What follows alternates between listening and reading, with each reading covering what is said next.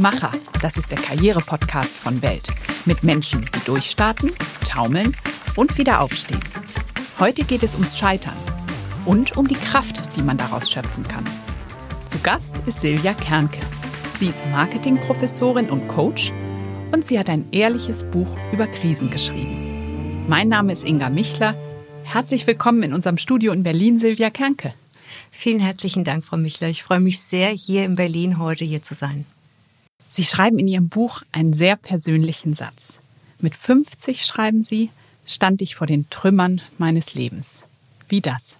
Ja, ich habe in meinem Leben einige Krisen bewältigen dürfen und bin daraus immer wieder gewachsen. Mit 50 habe ich beruflich und privat neu durchgestartet, aufgrund verschiedener Krisen, die ich hatte und habe das bis jetzt, glaube ich, ganz gut gemeistert. Tatsächlich unterlegen Sie das auch und sagen, Mensch, meine Ehe stand in der Krise nach 18 Jahren. Wir haben jahrelang ein Haus zusammen umgebaut ähm, und plötzlich stelle ich fest, es gab eine andere. Die Ehe war eigentlich schon gar nicht mehr zu retten. Gleichzeitig waren Sie vorher aber, um die Ehe zu retten, im Beruf kürzer getreten, hatten Ihre Agentur runtergefahren. Ja. Und dann? Ja, also mein, eins meiner ähm, Motti ist, dass man immer drei Möglichkeiten hat. Love, change or leave it. Wenn man sich mit Dingen nicht einverstanden, also wenn man, wenn man die Dinge nicht hinnehmen möchte, so wie sie sind, dann hat man immer noch die Möglichkeit, den Change, also den, den Wandel, die Dinge zu verändern. Und dann muss man alles dran setzen, um die Dinge zu verändern. Deswegen hatte ich meine Marketingagentur reduziert und habe mich voll darauf konzentriert auf den privaten Bereich. Das hat aber auch ähm, nicht ins Grüne geführt. Also Love, Change or Leave It. Ich konnte mich mit der, mit der Situation aber nicht anfreunden, also ich konnte sie nicht lieben. Also leave. Hatte ich nur noch die einzige Möglichkeit zu gehen. Aber man hat immer die drei Möglichkeiten. Bevor man geht, sollte man aus meiner Sicht jedoch wirklich auch versuchen, wenn es einem wichtig ist, darum zu kämpfen. Hm. Und dann sind Sie quasi ohne Regrets gegangen, weil Sie gesagt haben, ich für meinen Teil habe alles getan. Genau. Und ich habe alles versucht. Ja. Und konnten dann für sich neu starten. Absolut. Es gibt ja den, den ähm, Reinhold Niebuhr, den Theologe, der diesen wunderbaren äh, Spruch geprägt hat, Gib mir die Kraft, die Dinge zu verändern, die ich verändern kann. Gib mir die Gelassenheit, die Dinge hinzunehmen, die ich nicht verändern kann. Und schenk mir die Weisheit, beides voneinander zu unterscheiden. Ja, und Sie konnten dann irgendwann den Unterschied machen. Ja. Eine Freundin hatte ihn, ich weiß nicht, ob es vorher war, es muss ja vorher gewesen sein, mhm. irgendwann gesagt, sie seien arbeitssüchtig. Hatte sie da einen Punkt gehabt? Auf jeden Fall. Das ist ähm, eine sehr, sehr gute Freundin. Wir haben zusammen studiert und äh, wir arbeiten beide als Coaches. Wir supervidieren uns auch gegenseitig. Und ähm, die Arbeitssucht ist natürlich die härste Sucht, die man haben kann. Ähm, und Leute, die arbeitssüchtig sind, die werden von vielen auch sehr fleißig beziffert und ähm, das ist gefährlich. Und äh, sie hat das frühzeitig erkannt, weil sie sich beruflich eben auch gerade mit dieser Gratwanderung beschäftigt hat. Wann wird ein Genuss zur Sucht? Und äh, deswegen war sie da sehr, sehr sensibilisiert und hat mich da so ein bisschen auch wachgerüttelt. Dafür bin ich ihr sehr dankbar, weil wahrscheinlich würde ich mir heute mir die Radieschen von unten angucken, sagt man bei uns.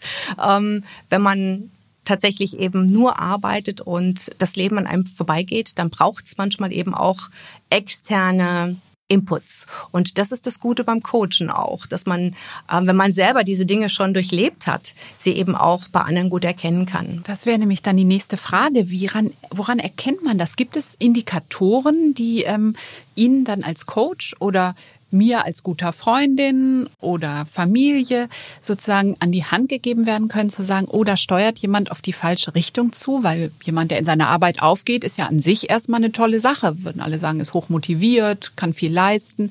Also wo waren die Indikatoren, dass Ihre Freundin gesagt hat und wo Sie heute vielleicht einer Klientin oder einem Klienten sagen würden, das ist too much?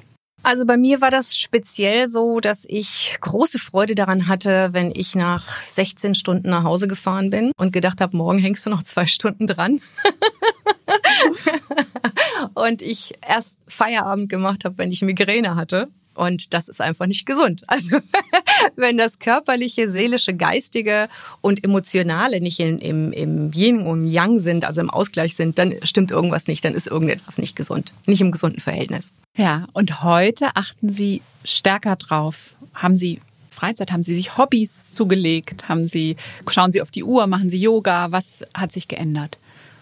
Naja.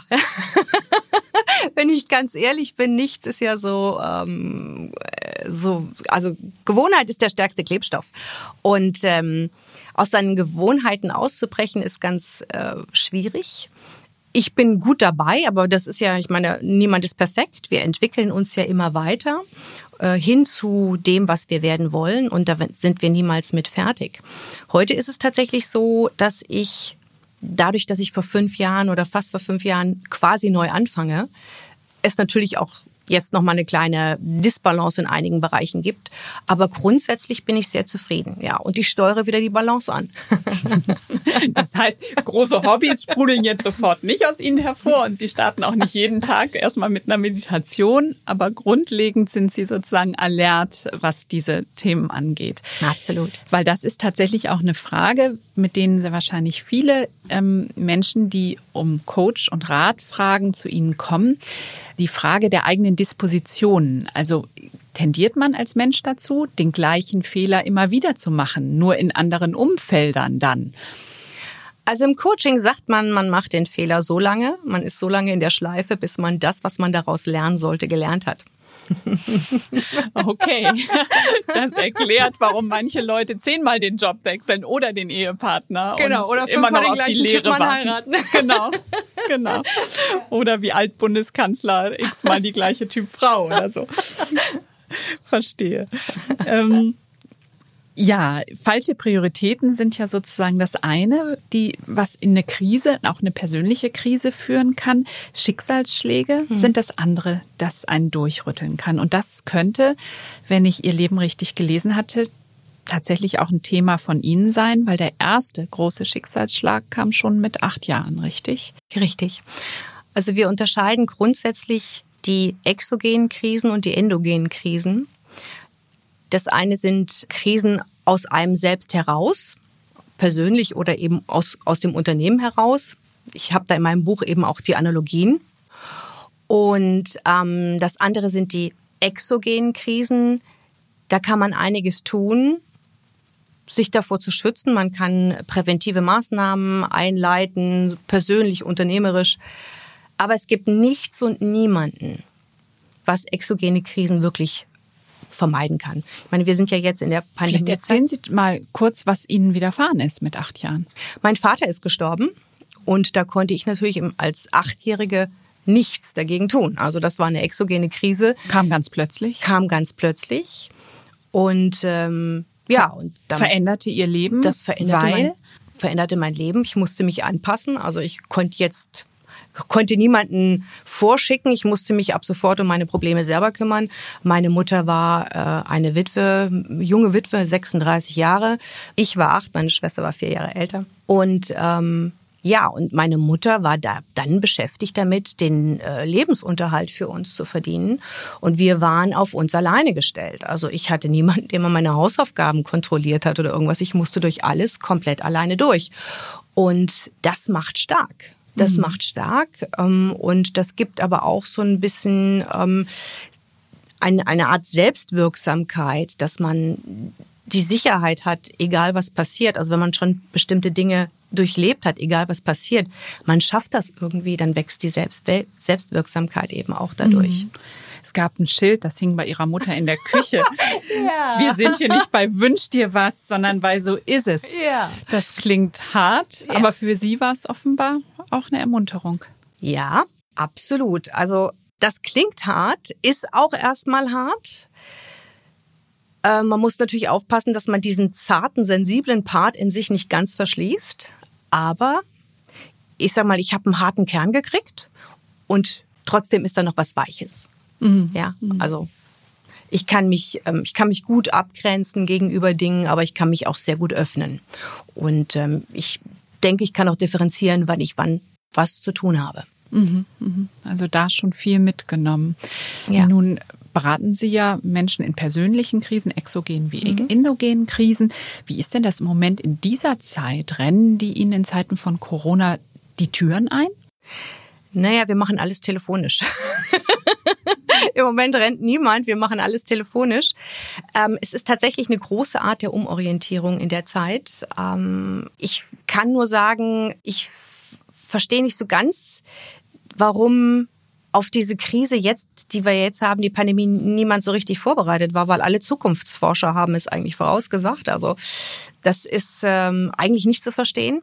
Was auch nicht zu verstehen ist, ist, äh, dass niemand sagt, dass ähm, es auch wichtig ist, dass man einiges selbst dafür tun kann, nämlich eine Prophylaxe zu betreiben, äh, eine körperliche Prophylaxe zu betreiben, indem ich Vitamine zu mir nehme. Also das, die Basis, das wird gar nicht erzählt. Finde ich ein bisschen schade. Aber das sind Dinge, die, die auch ganz, ganz wichtig sind in Krisen, dass man den Körper nicht vergisst, weil der Körper braucht äh, Stabilität in, in, in Krisen. Und den kann ich eben mit Vitaminen, mit Omega-3 etc. pp. eigentlich optimieren. Okay, das heißt, Sie gehen in Ihrer Beratung bis dahin, bis ins Körperliche rein. Ja, natürlich. Aber versuchen, nehme ich an, auch aufzuzeigen, was man Positives so in dieser Situation abgewinnen kann. Absolut. Ähm, da gibt es ja eine ganze Reihe von Dingen, vielleicht auch in das Innere mal gehen, sich neu zu sortieren. Was raten Sie Leuten, die kommen? Also ich weiß gar nicht, ob ich das sagen kann, aber wenn jemand mit einer Krise zu mir kommt, dann ähm, habe ich so ein innerliches freudiges Gefühl, weil ich weiß, das Gegenüber wird auf jeden Fall nach der Krisentransformation, und ich nenne es Transformation, weil für mich ist es immer, kommt es darauf an, dass man die vermeintliche Schwäche zu einer Stärke umwandelt in einer Krise und einen Weg, den man offensichtlich nicht weitergehen kann, weil er endet, weil er offensichtlich falsch war. Man hat eine Möglichkeit zur Kurskorrektur. Das ist ein Riesengeschenk. Denn ähm, stellen Sie sich vor, also wenn Sie im Hamsterrad sind, ja, Sie laufen tagtäglich im Hamsterrad, dann denken Sie, von innen sieht das Hamsterrad aus wie eine Karriereleiter. Und erst wenn Sie rausfallen, sehen Sie mit Abstand, huch, das war ja nur ein Hamsterrad. Bin gar nicht vorwärts gekommen. Ich komme nicht vorwärts. Aber das Rausfallen würden Sie nie von alleine machen, hm. sondern Sie brauchen diesen Anstoß gegebenenfalls einer Krise, nennen wir es Krise, nennen wir es schwierige Situation. Sie brauchen diesen Anstoß tatsächlich aus dem Hamsterrad herauszutreten, mhm. um die neuen Chancen, um das Ganze aus einer Metaperspektive zu sehen und seine Chancen zu sehen. Denn wir alle machen die Dinge, die wir machen, weil wir sie machen. Aber wir machen uns tagtäglich nicht unbedingt Gedanken. Ist das jetzt authentisch, was ich mache? Ist das das, was ich immer machen wollte? Ist das das, was ich liebe? Nährt mich das? Mhm. Und die Chance habe ich mit so einer Krise, wenn ich aus diesem Hamsterrad rausfalle. Ja. Sie haben auf Ihrer Website einen Satz, den fand ich ziemlich radikal. Bitte wenden Sie sich nur an mich, wenn Sie wirklich etwas wandeln und transformieren möchten, schreiben Sie da. Ja. ja, muss es denn immer gleich der große berufliche Neustart sein? Nein. Aber es gibt ja auch viele, die wollen gewaschen werden und nicht nass. ja, also Dinge, um Dinge umzusetzen, um Dinge zu verändern, ob es im Großen oder im Kleinen ist, muss ich, muss ich handeln. Erfolg hat eben drei Buchstaben, wie Goethe schon gesagt hat, das Tun. Und ähm, der Coach ist eben nicht derjenige, der es richtet für jemanden, für einen Klienten. Der Klient muss das selber richten. Ja, aber wann sozusagen würden Sie einem Klienten raten, bau auf das Alter auf. Ähm, du bist jetzt seit 20 Jahren in dem Berufsumfeld, in dem du bist, ähm, hast da leidliche Erfolge, ähm, hast deine Ausbildung in die Richtung, bist vielleicht sogar Unternehmer, hast dein Unternehmen, das läuft so mittel. Und wann sagen sie, nee, steig ab, mach was ganz Neues? Oder muss das aus demjenigen selbst rauskommen? Also, liebe Frau Michler, ich würde einen Teufel tun und beraten. In diesem Falle. Ein Coach berät nicht, sondern er nimmt sich komplett raus. Ich würde die Verantwortung gar nicht übernehmen können für die Entscheidung, die der Klient trifft. Das muss er von sich aus selber treffen. Der Coach stellt die Fragen und der Klient wird durch das Formulieren der Antworten auf seinen Weg gebracht. Wir haben ja also heute völlig vertauschte Rollen. Sie geben die Antworten, ich stelle die Fragen. Also Ich finde dieses Bild sehr schön von dem Coach, der oben auf dem Kutschblock sitzt. Coach kommt ja eigentlich auch von Kutsche und der, der Coach ist der Kutscher, der sitzt oben auf dem Kutschblock, der Klient sitzt in der Kutsche, der sagt, wo es lang geht, der sagt, wohin er will. Und der Coach auf dem Kutschblock, der hat die Pferde im Zaum zu halten, das Ziel nicht aus den Augen zu verlieren und trägt Verantwortung für denjenigen der Kutsche. Und die Pferde sind die Emotionen, ähm, die Ressourcen, die Visionen, die der, der, der Klient hat, aber auch das Körperliche beispielsweise, das spielt ja auch eine große Rolle. Ich, was das Körperliche betrifft, habe ich auch meine Kooperationspartner, wenn sie auf der Homepage ja. waren, haben sie es ja gesehen. Ja, ja, spannend. Ähm, raus aus der Komfortzone ist ja. noch so eine Forderung, die gerne, die sich auch in Ihrem Buch ja. findet, auch für Unternehmer als Rat. Ähm, wie finde ich da die Balance raus aus der Komfortzone, ohne ständig getrieben zu sein? Die Komfortzone ist ja etwas, was die Evolution eingerichtet hat für uns, um uns zu schützen. Der Urmensch ist auf Sparmodus programmiert worden, damit er eben möglichst wenig Energie verbraucht. Und so ist also der Körper und auch das Gehirn angelegt, möglichst wenig Energie zu verbrauchen und deswegen auch nicht aus sich heraus Veränderungen anzustoßen. Wir sind aber keine Urmenschen mehr, sondern wir sind heute moderne Menschen und wir haben uns dem Wandel anzupassen. Und zwar ganz agil. Und da müssen wir aus der Komfortzone raus. Und das können wir nur, wenn wir Dinge zu bewältigen haben. Sonst bleiben wir auf dem Sofa, auf, dem, auf der Komfortzone hängen. Mhm. Machen wir es vielleicht mal ganz konkret. Bei Ihnen kommen auch Unternehmer, die suchen Rat. Sie sind ja parallel auch Marketingprofessorin und eben Coach mit Ausbildung auf dem Gebiet. Mit welchen Problemen kommen die klassisch zu Ihnen? Vielleicht haben Sie jemanden im Kopf, wo man sagen kann, ah, und der musste raus aus der Komfortzone. Also ich habe zum Beispiel eine Unternehmerin, die war in der Beauty-Branche tätig und die wollte sich eben anders äh, entwickeln, weil sie dort keine Erfolge hatte. Jetzt hätte sie ja nun lange noch dort verweilen können. Sie hat sich aber entschlossen zu gucken, was gibt es noch. Und dann haben wir geschaut, was hat sie für Ressourcen. Mhm. Und dann stellte sich heraus, dass sie eigentlich Zahlen liebte. dann hat sie noch äh, in einem Abendstudium hat sie noch ähm, noch sich weitergebildet und ist heute ähm, im, im, als Verwaltungsleiterin tätig ja, und hat, glaube ich, 800 Leute mittlerweile unter sich. Und ähm, das ist für mich eine Krisentransformation. Ein anderer junger Mann, der ähm, Familienvater, der sollte von seinem Chef aus, der war Plantmanager, der sollte von seinem Chef aus versetzt werden äh, nach Osteuropa. Da hatte er nicht so Lust, weil ja seine Kinder auch klein waren. Dann hat er gekündigt und das war natürlich erstmal für einen jungen Familienvater schwierig. War für ihn damals eine Krise.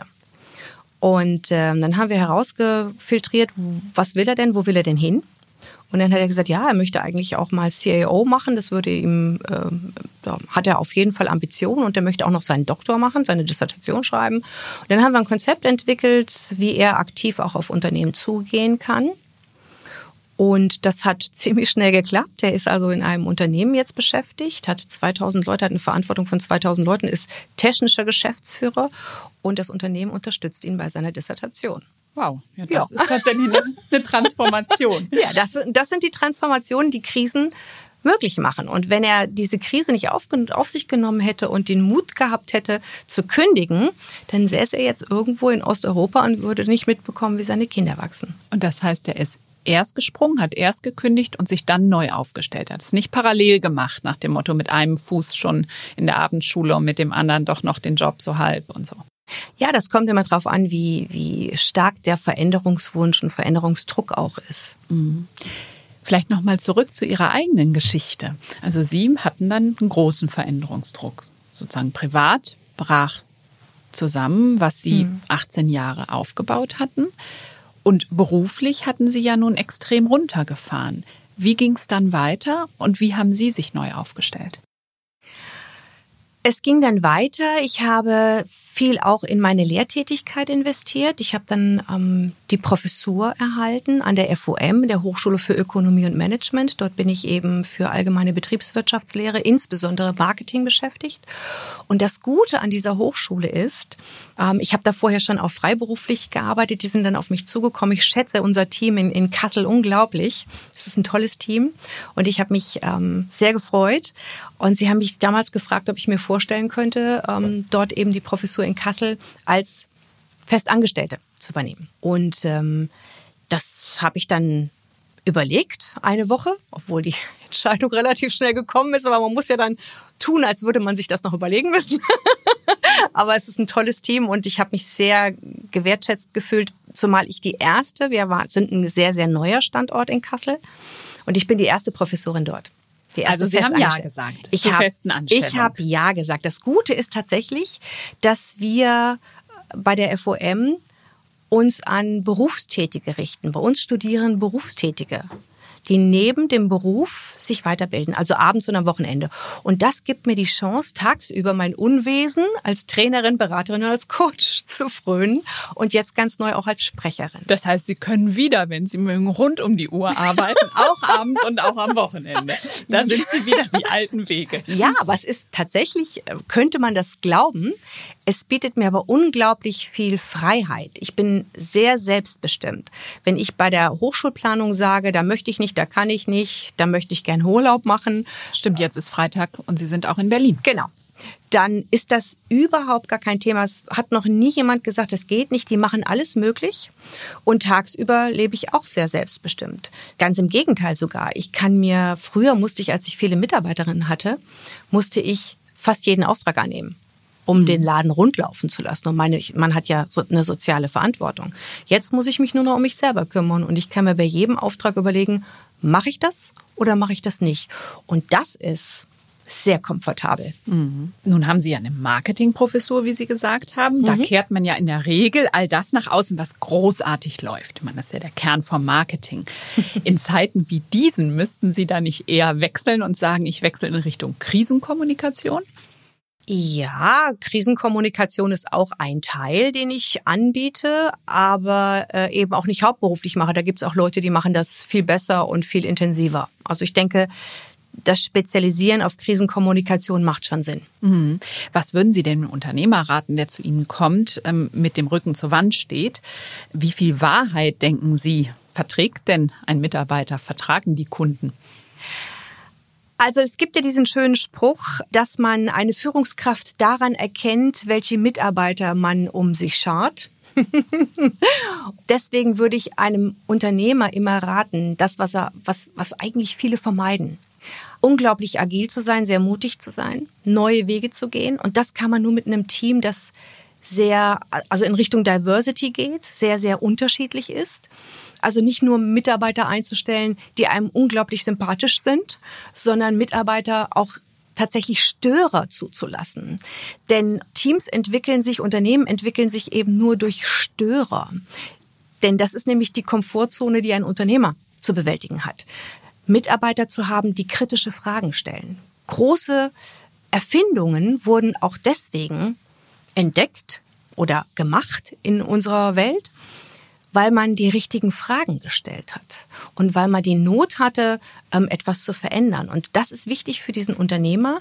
Ich würde ihm raten, ein Team aufzubauen, das interdisziplinär ist. Ich würde ihm raten, ein Team aufzubauen, das sehr unterschiedlich ist, also sehr ähm, heterogen versus homogen. Und ich würde ihm auch raten, sehr, sehr kreativ vorzugehen. Ich würde ihm raten, mehr nicht zu reagieren auf den Markt, sondern eher in Richtung Agilität zu gehen. Man kann ja im Marketing einmal auf den Markt reagieren, das ist aber schlecht. Viel besser ist es, agil zu sein, also schnell zu sein. Überlegen, was kommt. Und mhm. auch das mit zu gestalten, was kommt. Mhm. Nicht nur mhm. zu reagieren auf das, was kommt. Mhm. Also da hat ähm, das Charles Darwin so schön gesagt, nicht diejenige Spezies wird überleben, die äh, groß ist und schnell ist, sondern diejenige Spezies wird überleben, die sich dem Wandel anpasst. Mhm. Und das gilt für Privatpersonen und das gilt auch für Unternehmen. Ja, und es ist ja ein ganz großes Thema inzwischen auch in Konzernen, gerade ja. die Diversität, dass man merkt, wir brauchen tatsächlich die Störer und zwar bitte ja. und Störerinnen auch, ja. bitte bis in die Vorstandsetagen. Leute, die anders sind, weil jeder von emotionalen Bias dazu tendiert, immer diejenigen auszuwählen, die ihm oder ihr irgendwie ähnlich sind, weil das fühlt sich so gemütlich an, mit denen zu arbeiten, die kann man lesen. Und da diesen Schritt zu machen, dazu ermuntern Sie. Absolut. Und ich ermuntere, seitdem ich das Buch geschrieben habe, spätestens seitdem, auch zu einer besseren Fehlerkultur. Wir brauchen einfach eine bessere Fehlerkultur. Denn es macht keinen Sinn, sich gegenseitig immer auf die Schultern zu klopfen und sagen, alles gut, alles easy going. Nein, es geht auch darum, sich die Fehler, die man gemacht hat und was man daraus gelernt hat, zu kommunizieren, gegenseitig zu, zu erzählen, weil daraus können wir alle lernen. Daraus können wir lernen. Es muss nicht jeder das Rad neu erfinden. Und wenn Sie zurückschauen, was würden Sie sagen, waren Ihre zwei oder drei großen Fehler? Abhängigkeiten zu schaffen. Das ist aber auch insgesamt immer so. Eine Abhängigkeit führt immer zur Krise. Abhängigkeit in dem Sinne, Sie hatten Mitarbeiter oder Abhängigkeit von wem? Ich hatte, ich bin damals losgegangen. Ich war ja mit 26, mit 25 schon selbstständig ich habe mein, meine Studiengänge damit finanziert, weil Vater gab es ja nicht und Mutter konnte es auch nicht finanzieren. Also musste ich mit 25, habe ich mich schon selbstständig gemacht, habe meine, meine Studiengänge finanziert. Als Marketingagentur oder was war das damals? Ähm, damals hatte ich freiberuflich einen Verlag eine Verlag geleitet. Mhm. Das war ein kleiner Verlag aus der Schweiz und der hatte eben eine deutsche Dependance gegründet und den habe ich quasi geleitet. Mhm. Die habe ich geleitet. Es war im Gesundheitswesen ein Verlag. Somit bin ich so von damals auch so ein bisschen mit Tuck ins Gesundheitswesen gekommen, kenne mich so ein bisschen mit Gesundheit und Gesundheitswesen aus.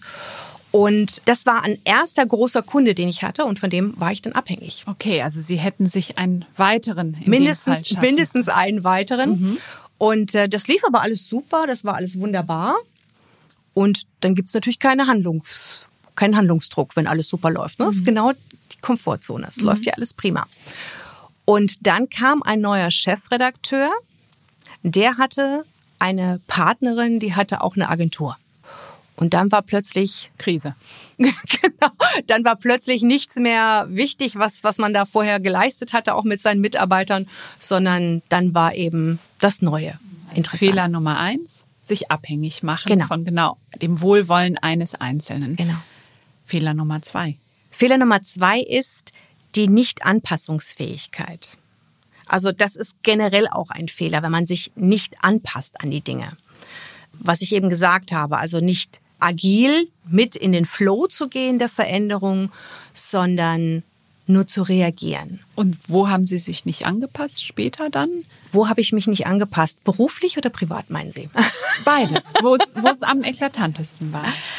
Ich hatte ja noch eine weitere Krise größeres Erlebnis. Ich war geschäftsführender Vorstand von einer Bundesberufsverband und ähm, später auch war ich Präsidentin. Da gab es einen, einen Mobbing-Vorwurf, beziehungsweise es gab da ein, es war ein Mobbing mir gegenüber, es gab einen Vorwurf, ich hätte äh, mich unlauter verhalten natürlich sofort einen, Krisenstab gegründet und habe selbst beantragt, dass, soll, dass das untersucht werden sollte. Aber das hat mich menschlich in eine große Krise gestürzt. Und da wäre die Anpassungsfähigkeit von Anfang an gewesen. Ich hätte als der Präsident gegangen ist, hätte ich sagen müssen, ich habe, das war, wir waren ein tolles Team. Ich höre auch auf. Ja? Okay, und da haben Sie an dem Stuhl, wenn man so will, im Nachhinein geklebt, gesagt, ich kann weiter ja, Geschäftsführerin genau. sein ich wollte, und merken mit der neuen Präsidentschaft, das war, das war der Ehrgeiz. Menschlich war das. Das, war mein Ehrgeiz. Ich wollte ja. auch mal die erste Präsidentin sein. Ach, Sie rückten dann auf zur Präsidentin. Ich wurde Sie dann genau vorher genau. die Vizepräsidentin genau. gewesen. Genau, mhm. ich war die Vizepräsidentin und wollte unbedingt, mein Ehrgeiz war, ich wollte die erste Präsidentin sein. Merkten aber, das Team trug Sie eigentlich gar nicht. Genau. Es kam nur nicht mehr von Ihnen los, weil Sie nun mal schon mal da waren. Das war, das Team war komplett ausgetauscht und ich hätte da einfach mit dem gut funktionierenden Team auch mitgehen sollen. Da habe ich gemerkt, da war, da hätte ich, das hätte ich mir ersparen können. Aber auch das mhm. hat mich weitergebracht. Also insofern, also man kann die Dinge nicht immer unbedingt vermeiden. ja. sondern sie bringen einen immer irgendwie weiter. Aber in dem Fall auszuloten, was geht und auch loslassen können im richtigen genau. Augenblick. Wie der Herr Niebuhr gesagt hat. Ja. Ne? Dass man beides voneinander unterscheiden kann. Ja. Kämpft man oder lässt man es sein? Ja. Geht man in die Gelassenheit? Und fällt Ihnen noch ein dritter Fehler vielleicht ein? Ein dritter. Das sind die, die zwei wesentlichen Fehler, die habe ich auch herausgearbeitet aus, ähm, aus, also in meinem Buch. Weiterer Fehler könnte man sagen, ist in der Bewältigungsstrategie. Also es ist immer wichtig, wie man mit Fehlern umgeht. Man kann sie nicht vermeiden und deswegen sage ich immer, wenn jetzt ein Klient vor mir sitzt mit, mit, einem, mit einem Thema, dass ich dann innerlich quasi ähm, grinse, weil ich weiß, es wird alles besser. Mhm. Also, und man sollte sich immer Gedanken machen, was ist wirklich wichtig? Und nach dem Buch, muss ich sagen, definiere ich Krisen völlig anders. Ich habe mich jetzt in der Pandemiezeit, also zwischen, ich habe es ja geschrieben, ab äh, April bis November und habe mich immer wieder mit der Krise beschäftigt, so dass ich das Wort schon fast gar nicht mehr hören mag. Sie hat für mich komplett den Schrecken verloren und ich würde sagen, ohne die, die Krisengeschichten in meinem Buch oder ohne die Krisengeschichten zu schmälern, mit denen sich jetzt viele auch rumschlagen müssen in dieser Zeit, würde ich für mich persönlich sagen, eine Krise ist dann eine Krise, wenn es ähm, um Existenzen geht, persönlich und unternehmerisch.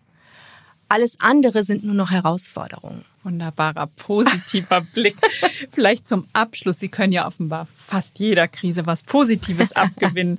Ähm, die Frage, gilt das auch für eine ganz klassische Krise, in die ganz viele Männer und Frauen so in der Mitte, Mitte ihres Lebens äh, stolpern, nämlich die sogenannte Midlife Crisis. Die Krise also des Älterwerdens, der Erkenntnis, ah, körperlich ist der Zenit vielleicht überschritten. Was, um Himmels Willen, ist daran denn gut? Naja, wenn wir einen tieferen Sinn herauskristallisieren sollten, warum wir hier auf dieser Erde sind, dann sind wir hier im Jetzt in diesem Längen- und Breitengrad zu dieser Zeit auf dieser Erde, weil wir uns entwickeln dürfen. Wir dürfen uns entwickeln. Wir haben also keine Kriege mehr, mit denen wir uns existenziell rumschlagen müssen. Wir haben zu essen, wir haben zu trinken. Wir haben keine, also die Basisbedürfnisse sind alle er, äh, erreicht. Also ich würde mal sagen, die, die maßlose Bedürfnispyramide ist weit erklungen. Es geht also fast nur noch um die Selbstverwirklichung. Und es bedeutet, wir dürfen uns entwickeln.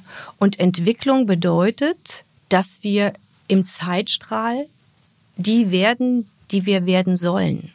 Und das hat eben auch mit, mit Fehlermachen zu tun. Das hat auch damit zu tun, älter zu werden. Auch das ist was Positives. Die Weisheit, selber irgendwo also ankommen darf man ja nach ihnen gar nicht unbedingt. Aber man schaut dann zurück auf viele gemachte Fehler, viele positiv gewendete Krisen und das alleine. Ankommen wäre die Erleuchtung, würde jetzt meine Freundin sagen, die Yogalehrerin ist. Ankommen ist Erleuchtung.